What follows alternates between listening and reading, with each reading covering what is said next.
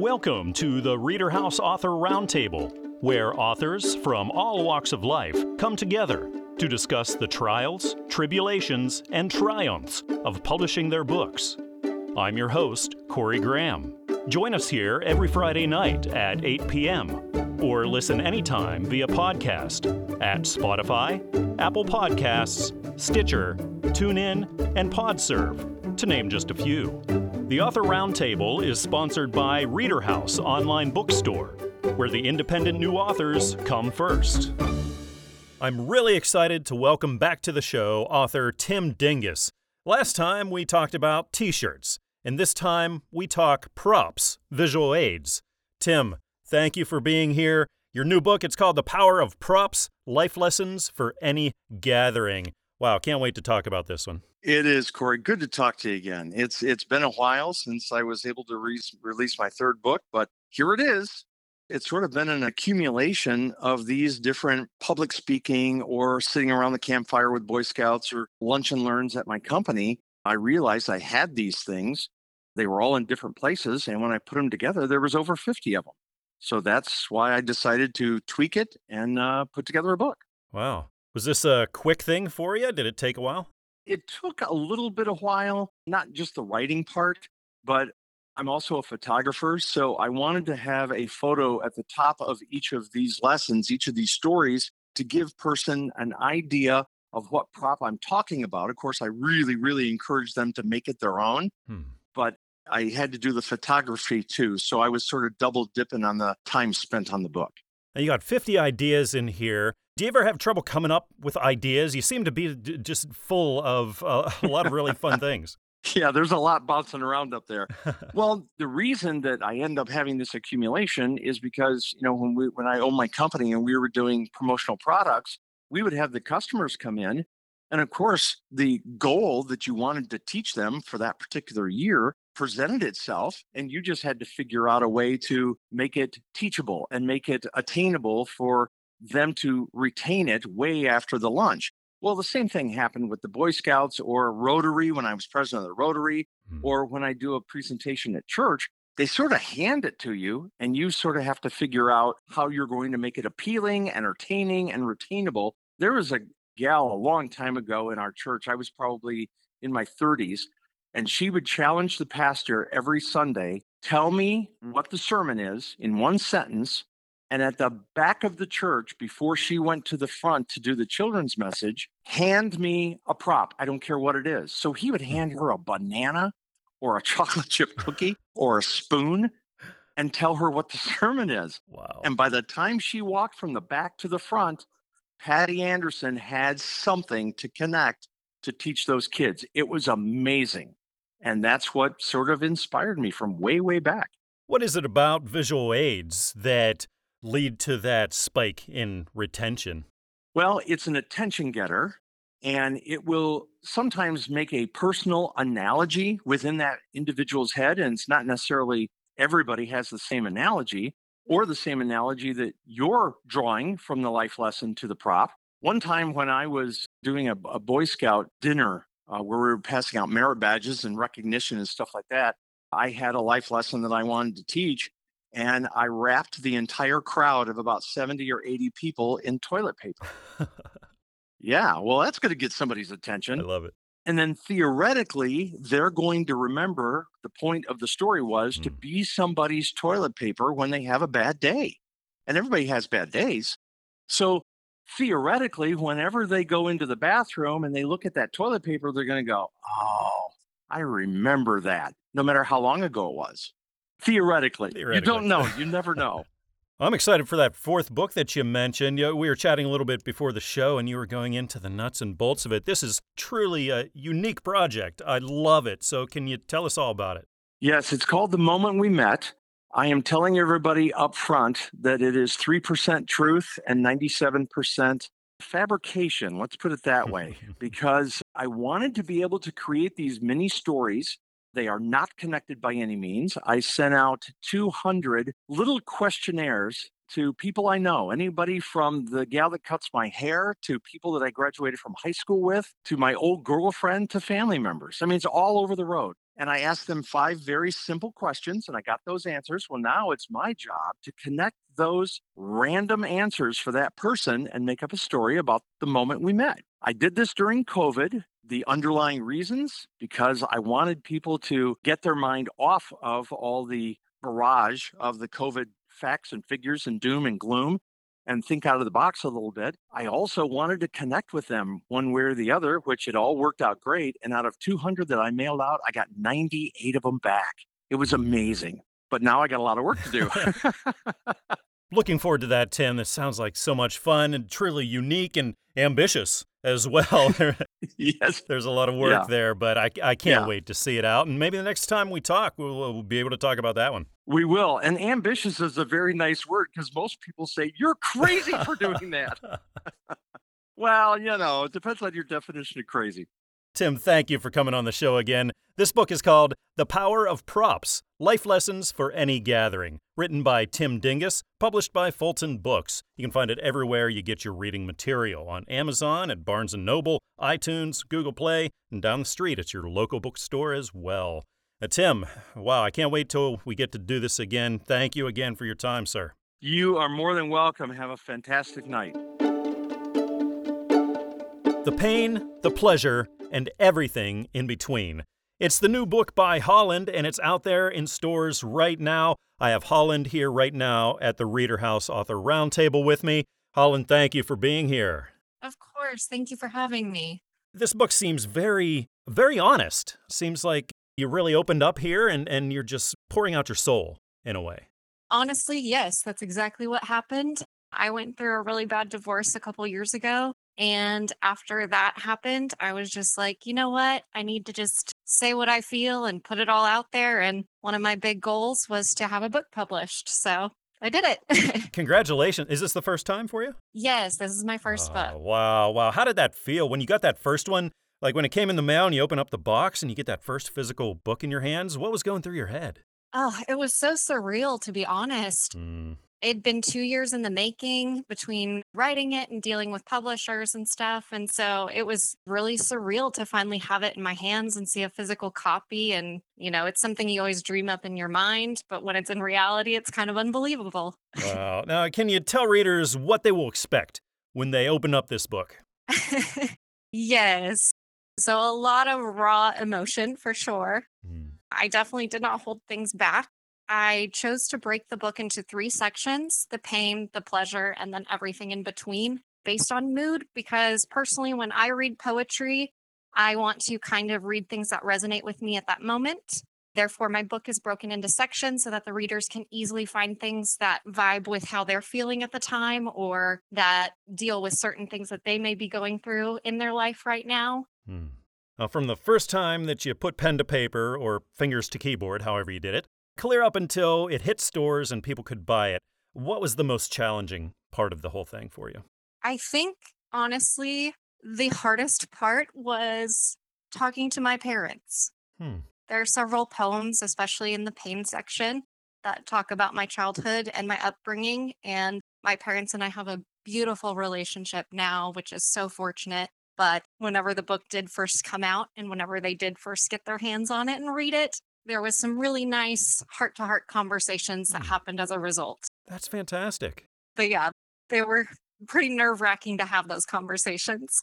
Yeah, but it, it sounds to me like it's a good thing that they did happen, that it, it really helped the relationship.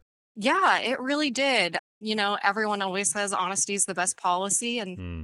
that's definitely true, but it's easier said than done. Exactly, exactly.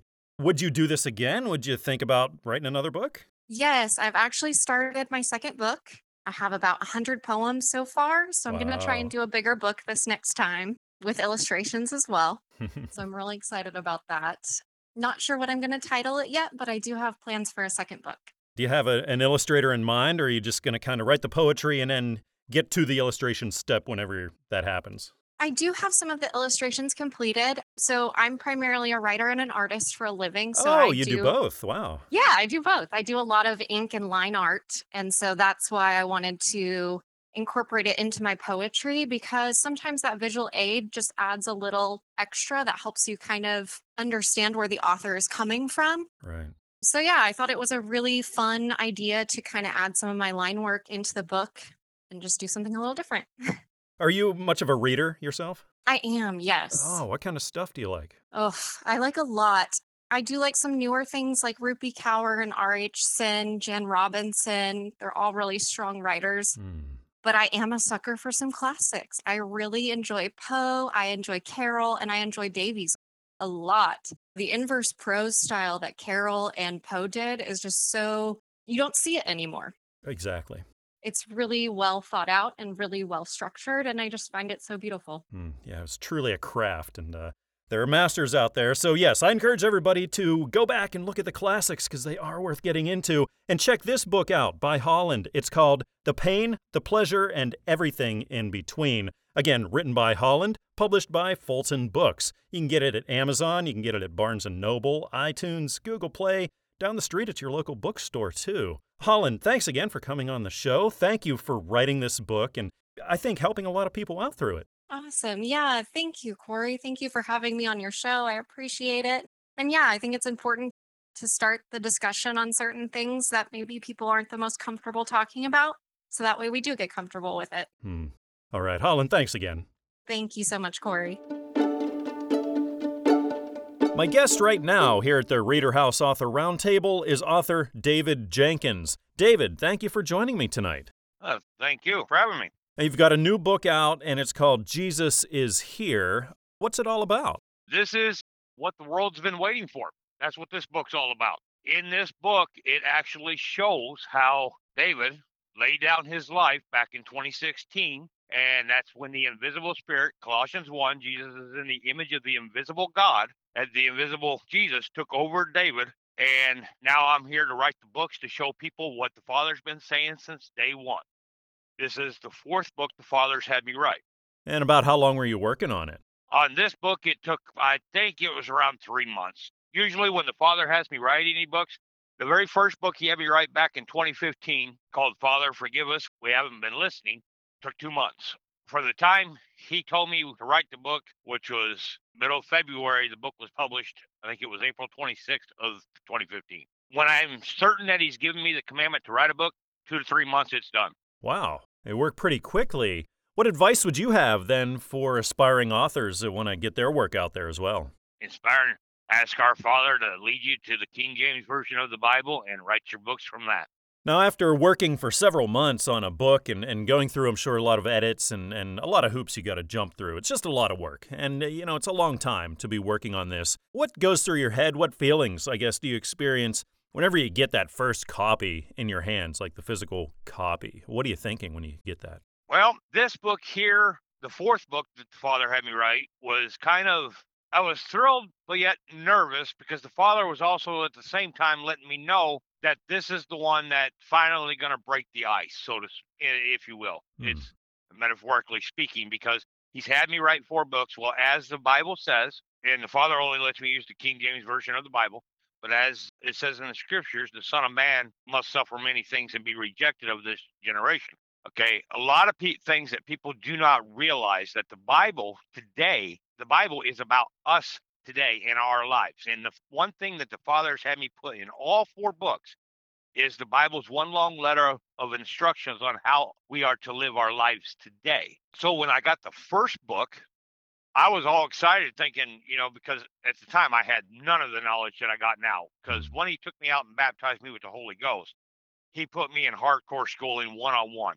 And that's all I do every day is meditate on the scriptures, listen to what he's been saying since day one.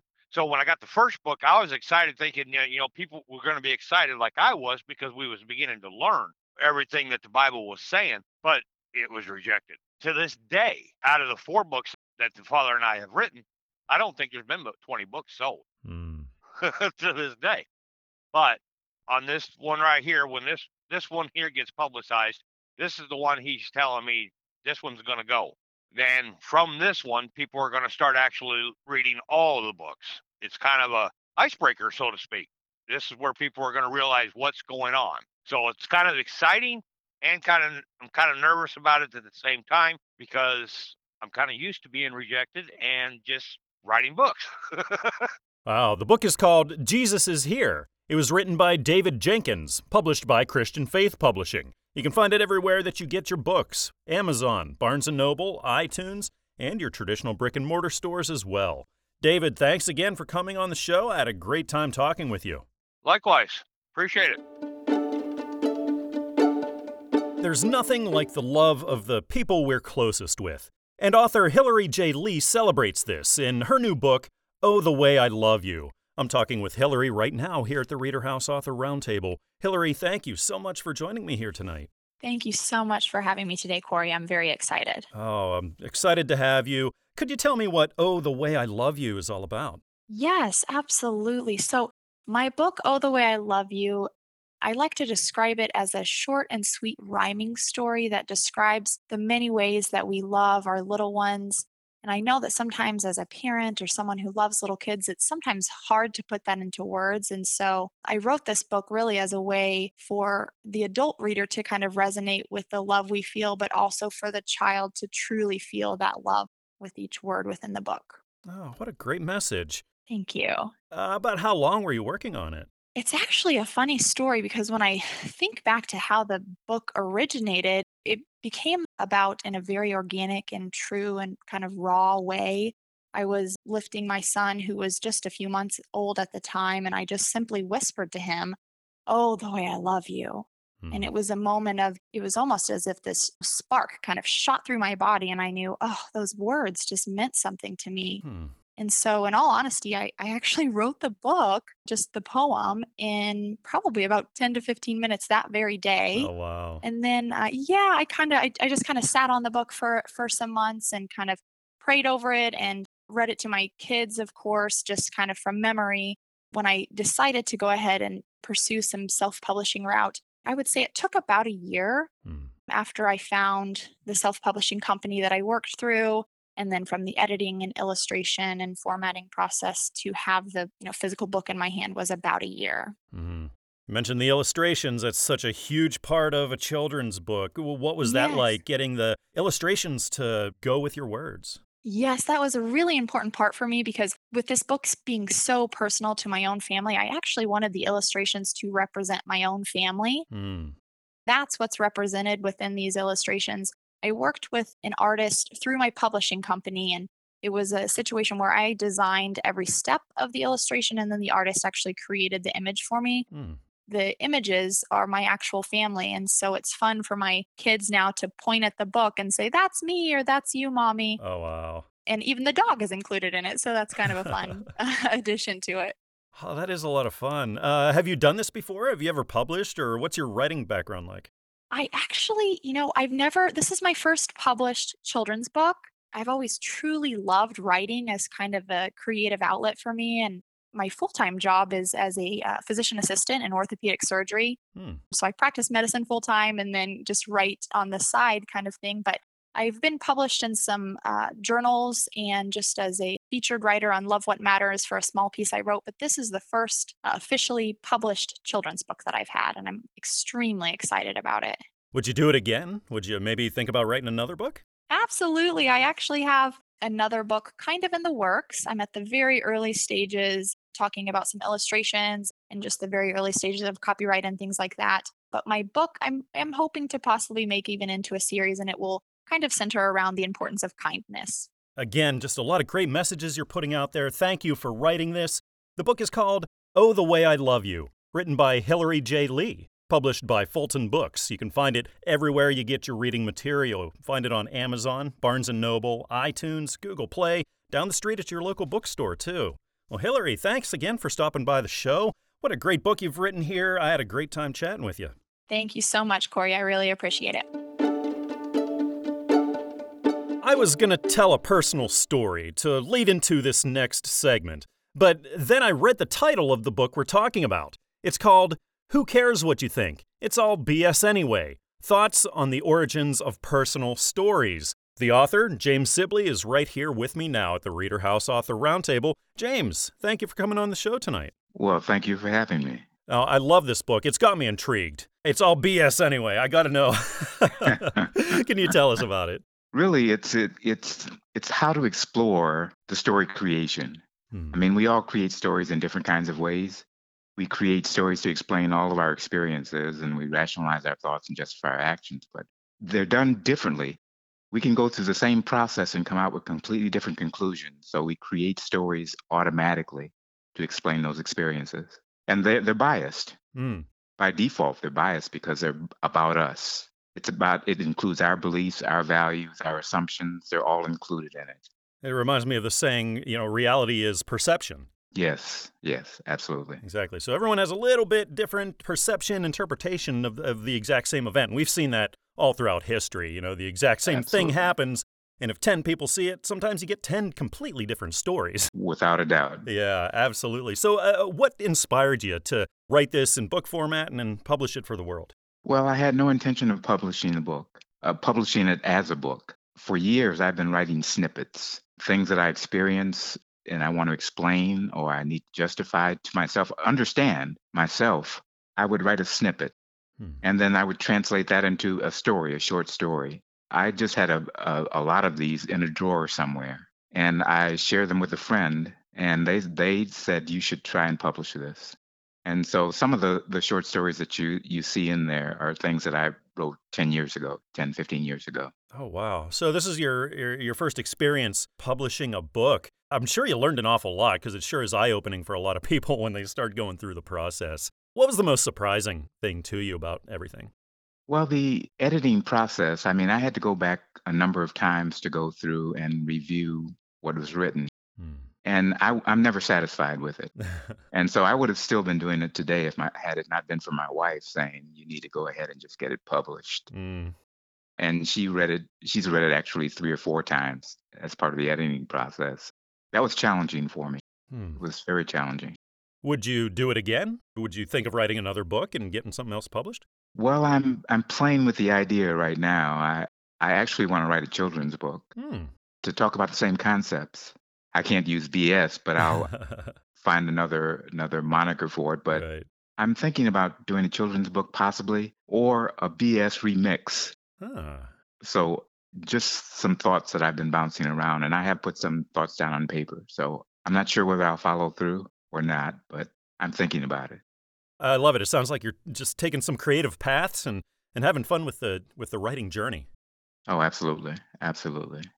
So being through all of this now for the first time, and like we said, you know, learning an awful lot about the process, what words of wisdom could you give to aspiring authors out there? I used to say a lot that I'm not a writer, so I'll never get this published.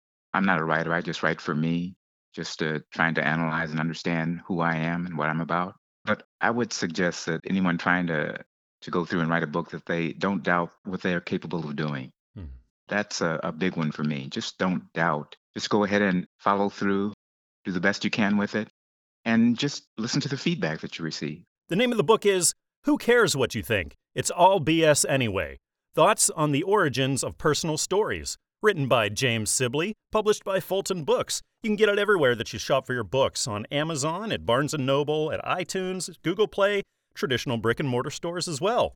Well, James, thank you again for stopping by the show here tonight. I had a nice time meeting you and, and finding out about your book. Oh, it was my pleasure. Thank you so much.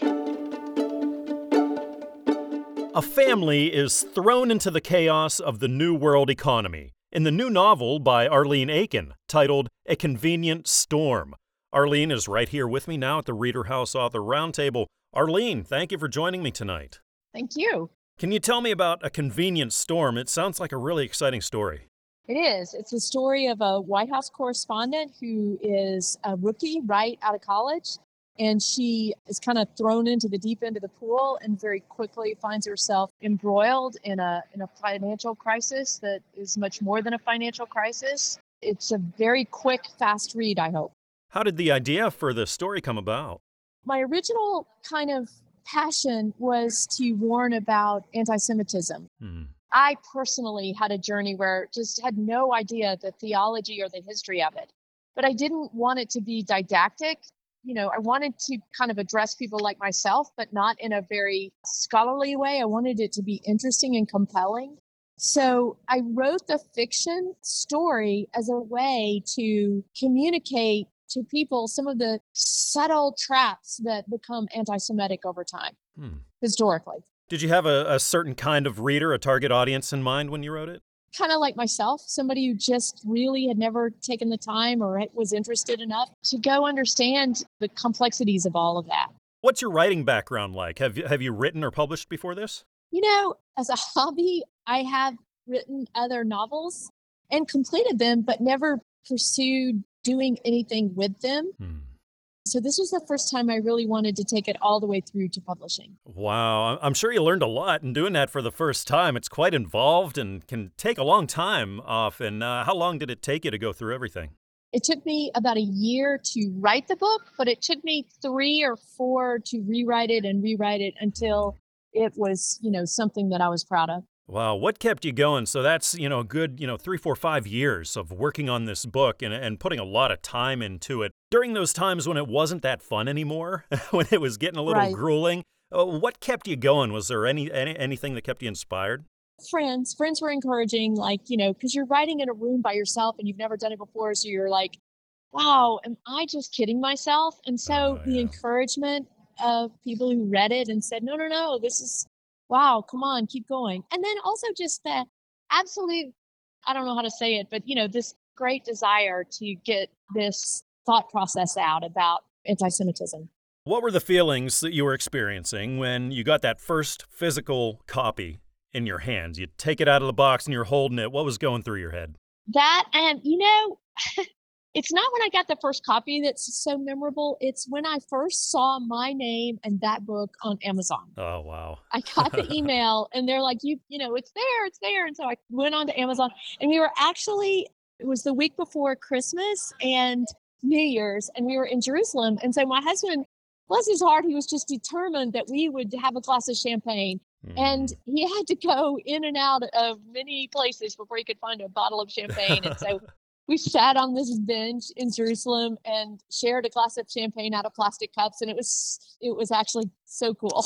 That sounds great. Yeah, certainly memorable and certainly worth celebrating, no matter Right. the time and place, because it is it's a huge thing. Now, do you have advice for aspiring authors? Maybe somebody who is like where you were, you know, right before you published it, had never published a book before. If you could give them a word of advice to help them along the way, what would you say? You know, I'm a big fan of taking concepts and ideas that are complex and beyond what people might go try to really dive into and presenting them weaved into a fictional story that helps people grow Hmm. in their thought processes, but does it in a way that's truly entertaining, which is what what I hope to have achieved in this book and have been told that I achieved is just this fascinating story and the byproduct is that you you know you learn something along the way Well, Arlene, thank you for coming on the show. The name of the book is A Convenient Storm, written by Arlene Aiken, published by Christian Faith Publishing. You can find it everywhere that you get your reading material. You can find it at Amazon, Barnes & Noble, iTunes, traditional brick and mortar stores too. Arlene, again, I, I really enjoyed having you on the show here. Thank you for writing a book, for putting it out there. Congratulations on your first one, and we're looking forward to many more. thank you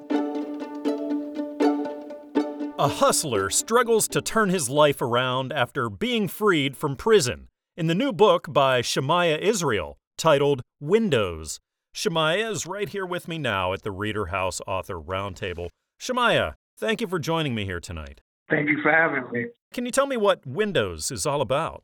Well, Windows is about basically my life story with a little twist and turns here and there to make it a little bit more interesting, you know.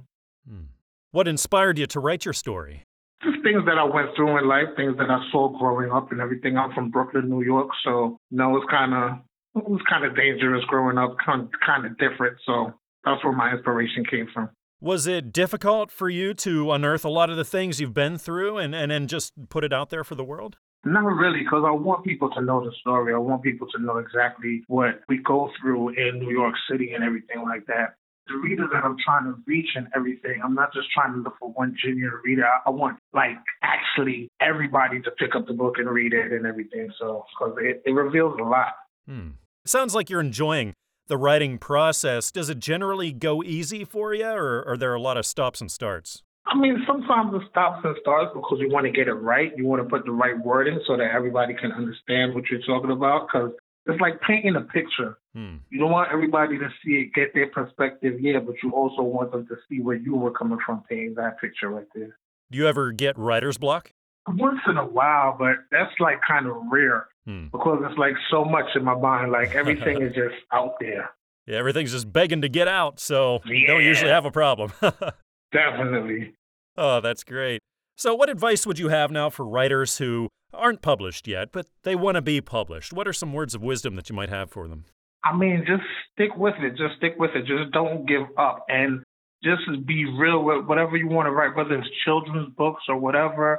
Just go with your feeling. Go with your gut feeling and don't ever second guess yourself. Oh, that's great advice. Would you say there's a person in your life who's been supportive to you, has been influential or, or motivational as you've been going down this writing path? Oh, a couple of people. My um my aunt, um, she passed away, but she's she was like the main one who pushed me to do everything. She always told me that I'll excel at anything that I wanted to do. Right now my fiance, Samantha, she's excellent support. My mother, yeah, definitely. Yeah, it's really important to have a lot of people close to you who are on board with this and on your team and, and rooting for you and encouraging you because it can be trying. It's a long process. So, Yeah. And then with work, you know, sometimes you might get sidetracked and everything like that, but they help me stay focused. They push me. oh, there you go. They hold you accountable as well. Yeah, definitely. Yeah. definitely. That's good to have. That is fantastic to have. Definitely. When you got that first copy in your hands, that first physical copy in your hands, can you tell me what was going through your mind? It was unbelievable. Hmm. It was definitely unbelievable. I actually got the first copy in my hands, and there was a couple of people around, and they couldn't believe that was my book. They ordered it right away Hmm.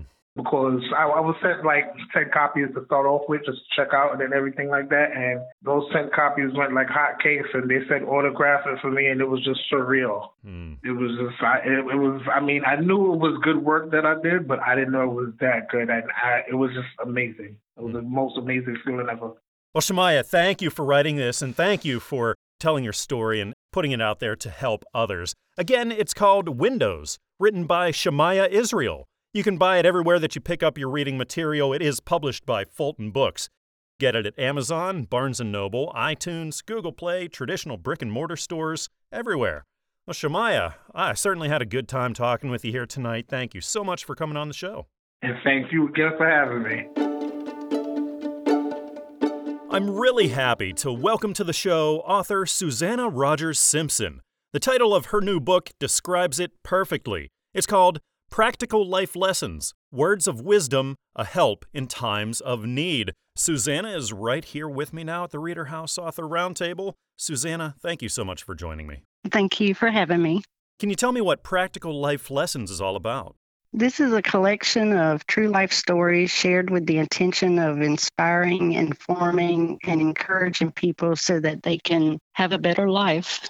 We certainly need that kind of positivity out there in the world. So, uh, thank you for writing this. About how long were you collecting these thoughts and stories and working on the book? That's a funny question because a lot of people can sit down with a blank piece of paper and say, okay, page one, chapter one, paragraph one. But I write in what I call puzzle pieces. And as mm-hmm. I get a thought or an idea or a lesson or an inspiration, I write it down and and then you know when I find another I collect it and I wind up with notebooks full of thoughts and pieces of scrap paper everywhere and so a lot of the things that I had collected and for many years. So it was, I guess, sort of like a work in progress for a long time, but it wasn't something where I just sat down and just decided to write one day and started writing it. It was things I had collected and lessons I had learned and ideas and thoughts from years.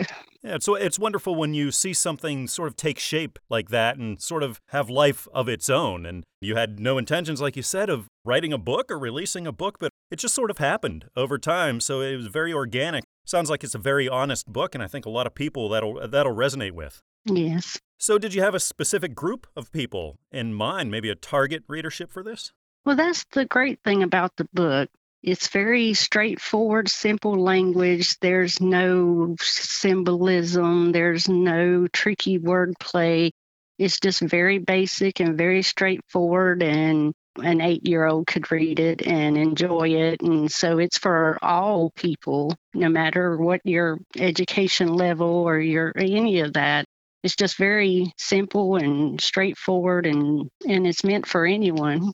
I understand that you have written before. You do have another book out. Can you tell us about your writing background? Mom was really big on reading, and we always seemed to have books everywhere. And we grew up on a small farm in the middle of nowhere, and there wasn't a lot of entertainment. And so when the tours were done and you had downtime, especially on rainy days or in the winter when it was cold, books were our biggest form of entertainment. Mm and she always encouraged us to read and read to us from the time we were little and it was it was something that we always enjoyed. Do you see yourself releasing another book here down the road? Well i have a something that another collection that I know that most kids age four to six go through a stage where they start wanting to collect things, whether it's rocks or pennies or stamps or mm-hmm. baseball cards or something else. And most of us never outgrow it. And most of us have a collection, whether big or small, of things we like or things that make us happy. And I still have a thing for rocks, but I guess what I collect the most is words and combinations mm-hmm. of words. And I have a fascination with the way you can combine different words to express a thought or an idea. And whenever I find a combination of words that connects with me or that speaks with me on different levels and at different times in my life, I write them down and collect them and they become a part of me. And I've been doing this for years and I've got a large collection of quotes and small sayings and things that, you know, at different points in my journey and different parts of my life, either you know, made an impact on me or made me think about something in a different way or just encouraged me. And so I'm hoping to talk to the publishing company about maybe publishing that as a collection of quotes or something to that effect. Her newest book is out right now and it's called Practical Life Lessons Words of Wisdom A Help in Times of Need, written by Susanna Rogers Simpson and published by Christian Faith Publishing. You can find it everywhere you get your reading material. Amazon, Barnes & Noble, iTunes, traditional brick and mortar stores as well. Well, Susanna, thank you again for joining me tonight. I had a really nice time talking. Thank you. Are you ready for the end times? Author Stephen E. Gardner offers his guidance in that regard in his new book, Unprepared The Unsealing of the Book of Revelation. Stephen's right here with me now at the Reader House Author Roundtable. Stephen, thanks for being here with me. You're welcome. Can you tell me about Unprepared? What's the book all about? That is a pretty involved question, but I think there's three things that the book focuses on. One is the error in teaching about the pre-tribulation and rapture position that most of the church holds today. That is an error. The church is going into the tribulation. We're not going to be raptured out. And in the book, I give a multitude of scriptures and evidence to show that that's true. That's one thing. In addition to that, as I was writing the book and developing, getting insight with understanding to write the book, the Lord revealed to me a timeline and the flow of events. And I record those in the book. There is chapters on the order of events where I have the dates attached to them based on the timeline that I got. And then there is another chapter, Order of Events, where I comment on each one of the events that's recorded in the book of Revelation. The book basically goes from chapter 6 to chapter 16 in Revelation, and it stops at chapter 16 because in that chapter, God says, It is finished it kind of is the end of it. And chapters 17, 18, 19, 20, and the remaining chapters in Revelation are already included in it. That's the second thing. The third thing is the timeline. Hmm. By doing a considerable amount of research through the Bible, and I've been studying it for over 50 years, the Lord showed me through scripture his timeline as to how the events are going to play out and I was able to plot them on a chart. And those two charts the order of events flow chart and the timeline chart can both be downloaded in PDF form from my website, 2595days.com. So those are the three things primarily that I'm dealing with in the book. Uh, with a book dealing with this subject matter, this complex, it must have taken a long time to write. Am I right? I've been working on the book, oh, I would say for three years. Uh, I got real serious about it two years ago and it started to come together. I never realized at the time what was happening. Hmm. But as more I got into it, the more I studied it, and the more I prayed, the more I realized that this was a message that needed to get out, and the Lord confirmed that. It's something He wants the church to know because the church is totally unprepared for what's coming, as is the world for that matter. So the events will bear out everything that's written, but yes, it took two to three years to write it. Do you have plans for writing another book? Possibly there has been some different thoughts that come into my mind, but not knowing what's going to happen with this book and how it's going to be reacted to, hmm. I have not made any other plans as it stands right now.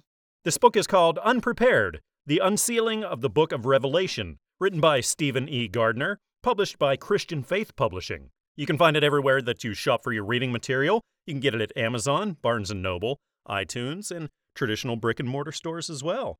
Well, Stephen, thanks again for coming by the show. Thank you for writing this book. It was really nice chatting and getting to know you. Thank you, Corey. I appreciate you having me on. Thank you.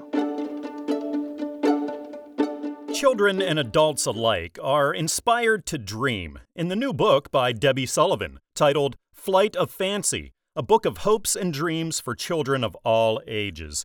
Debbie is right here with me now at the Reader House Author Roundtable. Debbie, thanks so much for joining me. Oh, thank you for having me. This sounds like a really great book. Can you tell me about Flight of Fancy? Sure. It's a book that inspires children to hope and dream and to let them know that they are never too old to dream. What a great message. What inspired you to write this? What gave you the idea? Well, I was inspired. Later in life, I realized that I had unfulfilled hopes and dreams God mm. placed in my heart when I was young. And I knew God wanted me to share with children of all ages that it's never too late to dream. Hmm. What do you think holds so many of us back from really pursuing all those hopes and dreams that seem so exciting to us? Well, I think there are a lot of things. I think sometimes life just gets in the way.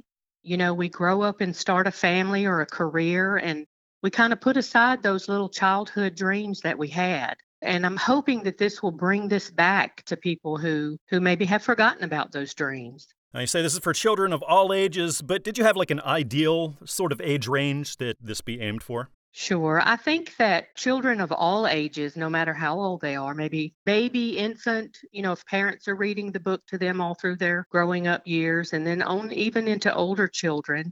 And I'm also hoping that it inspires the parents who are reading mm-hmm. the books to the children or the grandparents if they have dreams from their youth that they never saw come to fruition, maybe it will motivate them to start hoping and dreaming again. And that's really important because if you inspire the parents to dream and they live their lives pursuing their dreams, then their children will see that.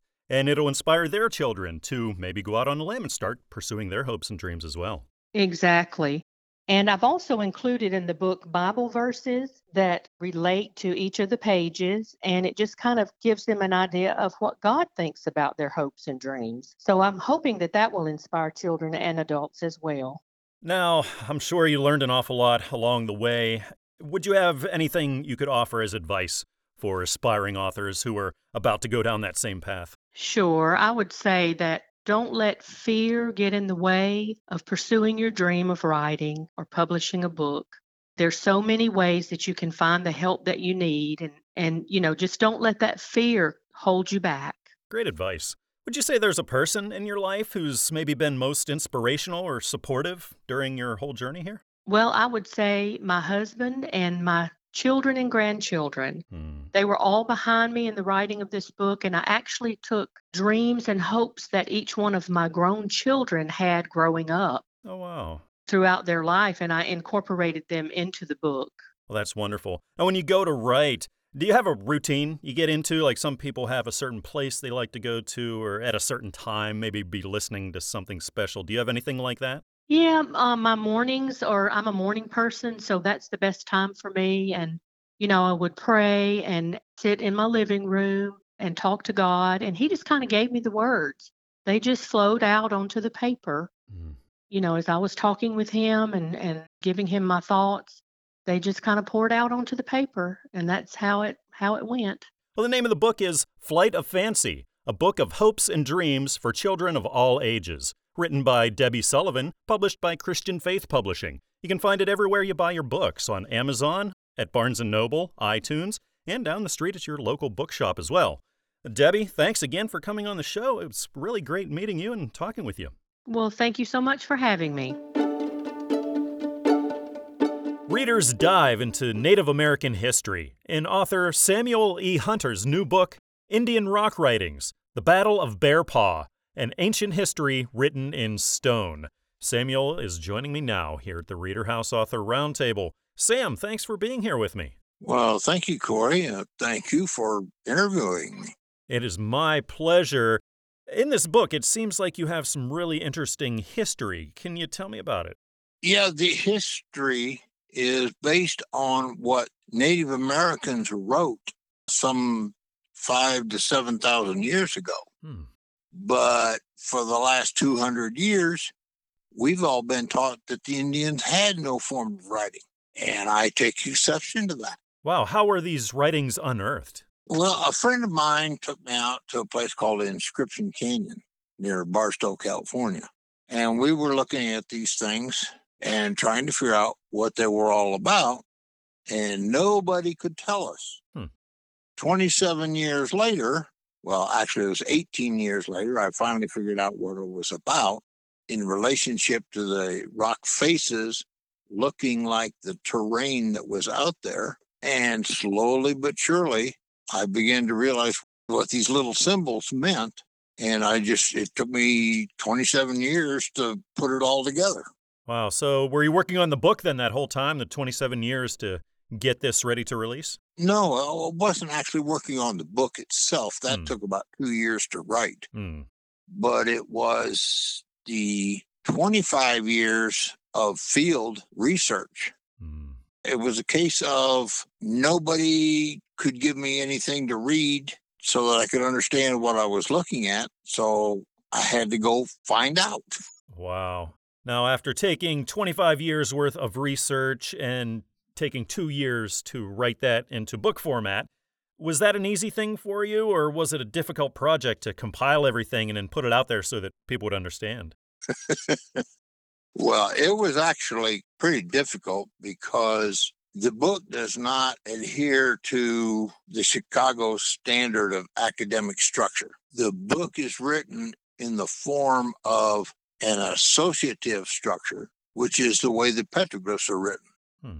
One image is related to another image, related to another image, and you put all those together because, you know, 7,000 years ago, they didn't have pencils and paper and especially erasers. It took a while to figure out how to write it. If you were to give some words of advice to aspiring authors, what would you tell them? Be tenacious. Hmm. Don't ever give up. A lot of times you have to motivate yourself Hmm. to stay at it because there are all kinds of people out there, all kinds of critics who will have all kinds of suggestions and reasons why you're not going to succeed, Hmm. but they've never written a book themselves. Exactly. So you just got to hang in there and keep struggling, keep working. Hmm. I encourage everyone to check this out. It's called Indian Rock Writings The Battle of Bear Paw, an ancient history written in stone. This was written by Samuel E. Hunter and published by Fulton Books. You can find it everywhere that you shop for your books on Amazon and Barnes & Noble, iTunes, Google Play, and down the street at your local bookstore too. Now, Samuel, thank you so much again for joining me tonight. Uh, what an interesting book you've written here. Thank you for that, and thanks for joining me. Thank you, Corey. We hope you enjoyed this edition of the Reader House Author Roundtable, where authors from all walks of life come together to discuss the trials, tribulations, and triumphs of publishing their books. We hope to see you back here every Friday night at 8 p.m. or listen anytime via podcast at Spotify, Apple Podcasts, Stitcher, TuneIn, and Podserve, to name just a few. The Author Roundtable is sponsored by Reader House Online Bookstore, where independent new authors come first.